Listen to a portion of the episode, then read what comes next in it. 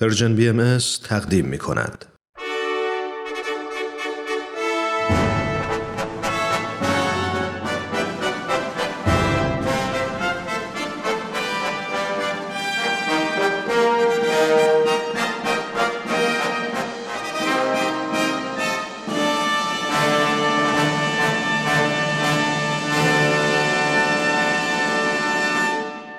پیک یزدان دین در مسیر تاریخ.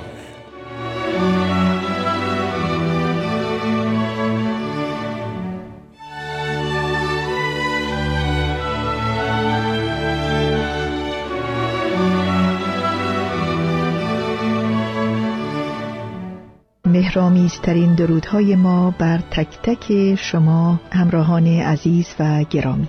در برنامه امروز آقای دکتر نصرت الله محمد حسینی استاد پیشین دانشگاه تهران و محقق بهایی در مسیر شرح تاریخ و تعالیم دیانت بهایی به توضیح خطابات حضرت بهاءالله در عکا به پادشاهان و رؤسای جهان ادامه می دهند. این مباحث به عنوان بخشهایی از بحث کلی آقای دکتر محمد حسینی در خصوص تاریخ و تعالیم آینهای آسمانی به ویژه وحدت اساس ادیان الهی مطرح می شود. آقای دکتر محمد حسینی به برنامه خودتان بسیار خوش آمدید. بسیار سپاسگزارم سکا خانم گیتی اجتماعی شنوندگان عزیز و پرمهر و با وفای رادیو پیام دوست پس از درود فراوان هفته پیش به بررسی خطابات حضرت بهاءالله به برخی از پادشاهان و رؤسای جهان پرداختیم. و امروز این مبحث را پی می‌گیریم. بله. از جمله به عرض رسید که حضرت بهاءالله در سورت الملوک به سلطان عبدالعزیز عثمانی و وزیرانش و در کتاب اقدس به معشر روم یعنی مسئولان حکومت عثمانی و شهر استانبول خطابات نموده و در کتاب اقدس نیز سقوط حکومت عثمانی و شهر استانبول را پیشگویی فرمودند. قبلا یعنی قبل از نزول کتاب اقدس در الواح رئیس و فعاد نیز ذلت و خسران سلطان عبدالعزیز و دو وزیر مستبدش آلی پاشا و فعاد پاشا را تصریح فرموده بودند. آنچه فرمودن واقع گشت و آن نفوس ستمکار از کار برکنار و با نهایت خسران و ذلت آشکار در وادی خاموشی مقر گرفتند. در لوح فعاد که خطاب به شیخ کازم سمندر قزوینی جاودانه تاریخ بهایی نازل گردیده است پس از ذکر فعاد پاشا و ذلت و فوت او به مزلت عالی پاشا و سلطان عبدالعزیز عثمانی نیز اشاره می‌فرمایند. بله. فعاد پاشا در سال 1869 میلادی و عالی پاشا در سال 1871 میلادی درگذشتند. سلطان عبدالعزیز نیز که بیش از پانزده سال به حضرت بهاءالله ستم نموده بود و آن حضرت و عائله مبارکه و اصحاب مظلومشان را از جایی به جای دیگر و سرانجام به عکا تبعید نموده بود در سال 1876 میلادی از سلطنت معزول و اندکی بعد با فلاکت درگذشت. بله.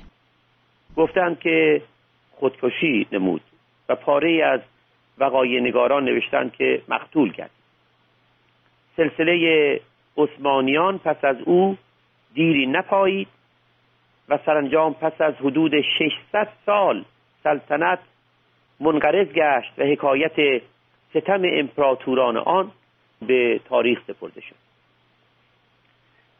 از جمله رؤسای جهان که مورد خطاب حضرت الله قرار گرفتهاند ویکتوریا ملکه انگلستان است.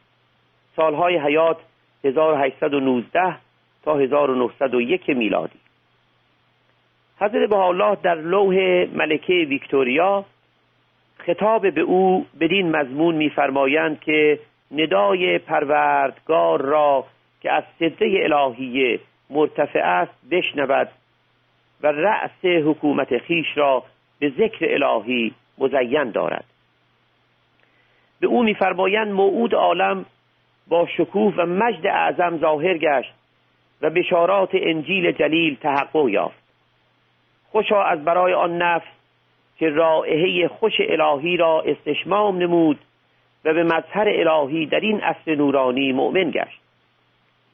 به ملکه ویکتوریا میفرمایند عالم از نسمات ظهور جدید به احتزاز آمده است.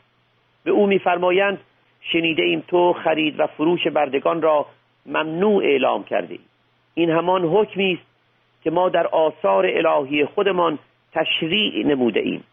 یعنی بردگی را حرام کرده ایم. او را مجددا به استماع نداء الهی به اقبال به مظهر ربانی دعوت میفرماید. پس از آن به وی میفرمایند شنیده اند که او اجراع امور را به مشورت نمایندگان ملت موکول کرده و میفرمایند انجام امور از طریق نمایندگان منتخب ملت بنیان امور را استحکام و قلوب نفوس را اطمینان میبخشد. پس از آن بلافاصله میفرمایند البته اینها همه مفاد بیانات حضرت بهاءالله است. میفرمایند بر نمایندگان ملت واجب است که امناع مردمان باشند. یعنی مردمان بتوانند بدانان اعتماد نمایند. و آن نمایندگان آن امنا باید خود را وکلاء جمیع مردم جهان دانند. یعنی قلوبشان برای آسایش همه جهانیان بتپد. میفرمایند در الواح الهی ما به امنا و وکلاء مردم توصیه می شود که این چنین باشد.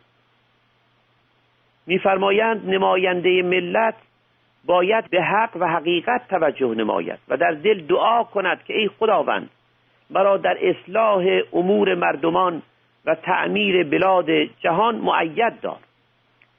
میفرمایند خوشا از برای آن شخصی که به مجلس مشورت به خاطر رضای حضرت الوهیت و اجراع نهایت عدالت قدم نهد. پس از آن حضرت بهاءالله به همه نمایندگان مجالس مشورت در جهان انسانیت توصیه میفرمایند که در خصوص اصلاح عالم تدبیر و تکلم نمایند حضرت بهاءالله در این روح مبارک جامعه بشری را در هر اصل به هیکل انسان تشبیه میفرمایند میفرمایند این هیکل را امراض مختلفه فرا گرفته و هر مرض هر روز شدت یافته است. طبیب نمایانی چند در هر دور مدعی گشتند که امراض را شفا میبخشند ولیکن چون اسیر هوا و هوس خیش بودند و جز نفع خیشتن هدفی نداشتند توفیق نیافتند.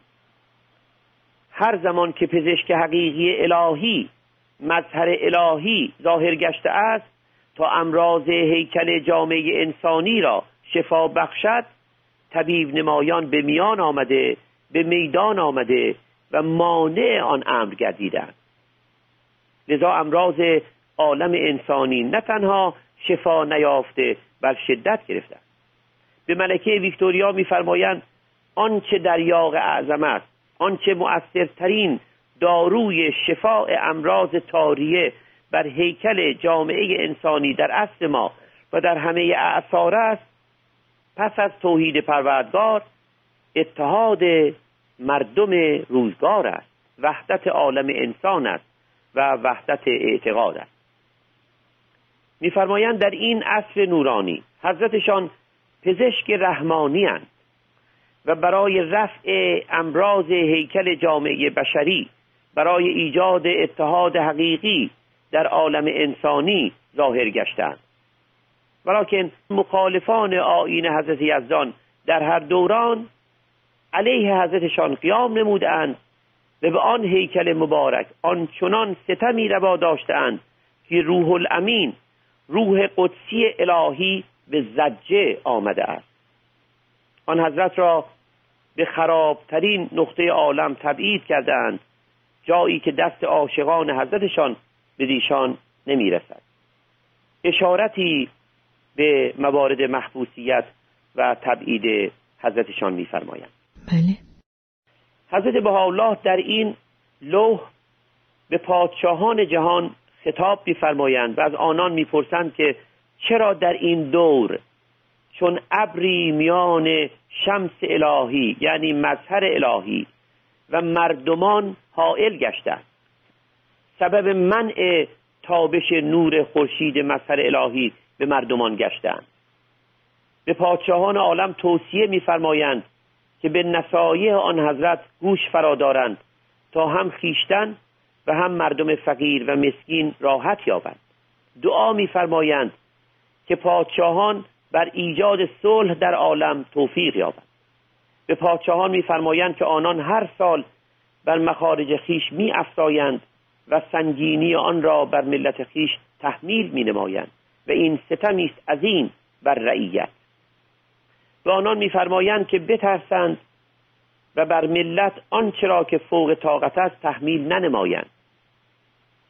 بر همین روال خطاب به پادشاهان بیاناتی میفرمایند که همه در رعایت حال ملت است. سپس به پادشاهان جهان میفرمایند حال که به صلح اکبر تمسک نکرده اند به صلح اصغر تمسک نمایند. آقای دکتر محمد حسینی گرچه اطمینان دارم که به موقع موضوع صلح اکبر و صلح اصغر را به تفصیل توضیح خواهید داد. ولکن می‌خواستم خواهش کنم که فعلا توضیح مختصری در خصوص هر یک از آنها بیان بفرمایید. چشم. صلح بین الملل صلحی که در آثار حضرت بهاءالله از جمله به صلح اعظم توصیف گشته است صلحی است که تمدن جهانی آینده بر آن استوار خواهد گشت. بله. این صلح در زمانی تحقق می‌یابد که تصاوی حقوق اعضاء جامعه انسانی و از جمله تصاوی حقوق زنان و مردان در سطح جهانی تحقق یافته است. بله. انواع تعصبات چون تعصب دینی نژادی جنسی و قومی از جهان انسانی رخت بربسته است. وحدت خط و زبان متحقق شده است. جهان انسانی دقیقا یک وطن شناخته شده است. تعدیل معیشت به شکل مطلوب عملی گشته است و دیگر تعالیم اساسی که محور آن وحدت عالم انسانی است مورد عمل قرار گرفته بله. تحقق این صلح منوط به آینده اوقات است و وسیله آنان که این تعالیم را با دل و جان عمل نموده اند اعلام و سرانجام تأسیس خواهد گشت. اما صلح اسقر که شاید بتوان گفت که مرحله مقدماتی تحقق آن جریان یا پویش وحدت سیاسی است قرارداد صلحی است که باید میان نمایندگان ملل عالم منعقد شود و بر اساس آن مسئولیت های مورد قبول در قرارداد به انجام رسد. بله. همانطور که از کردم به هنگام توضیح تفصیلی تعالیم هست الله در این خصوص در حد توان و فرصت البته گفتگو خواهیم داشت. ممنونم آقای دکتر. باری حضرت بهاءالله در لوح ملکه انگلستان به پادشاهان جهان میفرمایند حال که از تمسک به صلح اکبر در این مقام یعنی صلح اعظم سرباز زده اند به صلح اصغر تمسک نمایند. شاید امورشان اصلاح گردد و ملل عالم آرامشی نسبی یابند. به پادشاهان میفرمایند که به جای ستیز با یکدیگر در اصلاح روابط خیش تلاش نمایند تا نیازشان به سپاهیان و مهمات نظامی تقلیل یابد. به آنان میفرمایند که به نصایح حضرتشان گوش فرا دارند به ملوک عالم میفرمایند متحد شوند زیرا به وسیله اتحاد اریاه اختلاف بادهای اختلاف تسکین مییابد و ملتشان راحت مییابد. بله. به آنان میفرمایند از آنچه خداوند فرموده است پیروی نمایند. پس از خطابات مذکور به پادشاهان جهان خطاب مبارک مجددا به ویکتوریا ملکه انگلستان راجع می شود و در پایان لوح مبارک مناجات زیبا و شیوایی را به دو القا میفرمایند تا تلاوت نماید خلاصه مفاد مناجات مبارک از قول ملکه انگلستان این است که ای خداوند تو مالک حقیقی وجودی تو مالک الملوکی. دست تقاضای من به سوی آسمان فضل و موهبت تو بلند گشته. از ابر کرم خود باران رحمتی نازل فرما که از ذکر غیر تو منقطع شوم و به تو نزدیک کردم. ویکتوریا ملکه انگلستان به حضرت بهاءالله مظهر امر یزدان مؤمن نگشته است. ولیکن گفته شده که پس از وصول لوح مبارک آن حضرت اظهار نموده که اگر این امر حق است در عالم انتشار مییابد و اگر نیست خود به خود نابود میگردد. آقای دکتر محمد حسینی به یاد میارم و یقین دارم که شنوندگان عزیز هم به یاد میآورند که شما طی چند گفتار آیات کتاب های مقدس آسمانی را تلاوت کردید که همگی بر این قول توافق دارند که حقیقت یعنی کلام الهی چون درخت پاک پرباری است که میماند و ثمرش میوهش به همگان بهره می‌دهد.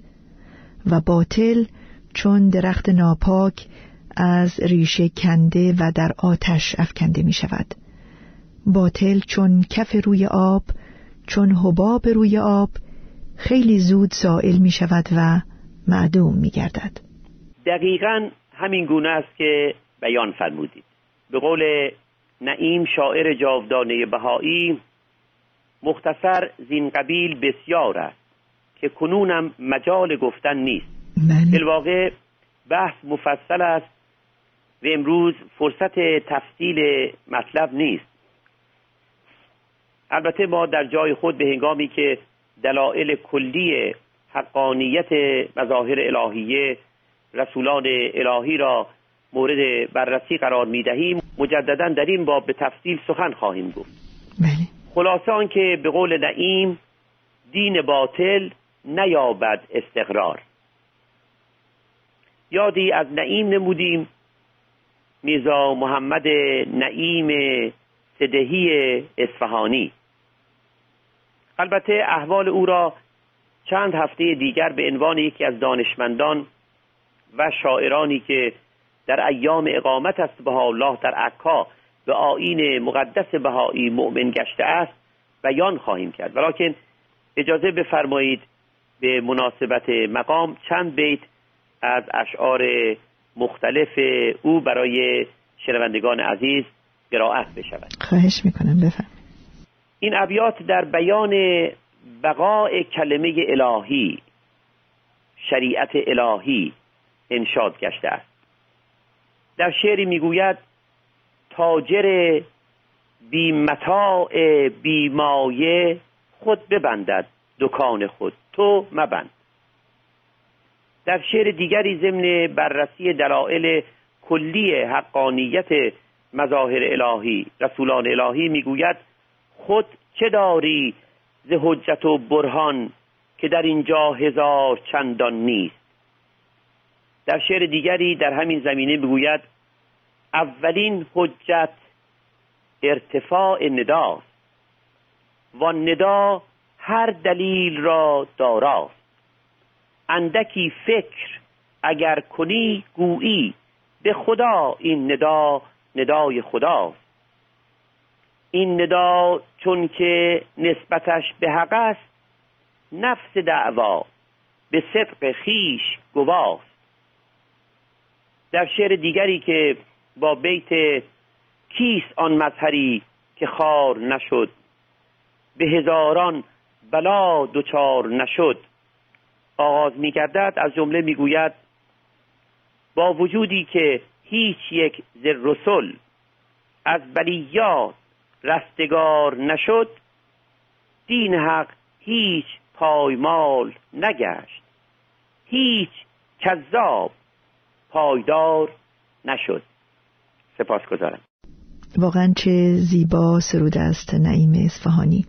سپاسگزاریم آقای دکتر محمد حسینی که به شرح الواح حضرت بهاءالله خطاب به پادشاهان و رؤسای جمهوری عصر خیش پرداختید. که ظاهرا هفته آینده هم این موضوع ادامه خواهد یافت. بله؟ دقیقا همینطور هست هفته آینده به بررسی خطابات حضرت بهاءالله به پادشاهان و رؤسای جهان ادامه می‌دهیم. ممنونیم. شنوندگان عزیز هفته آینده هم همراه ما باشید تا به دنباله سخنان آقای دکتر محمد حسینی در بررسی خطابات حضرت بهاءالله به پادشاهان و رؤسای جهان گوش کنیم. تا آن هنگام خدا نگهدار.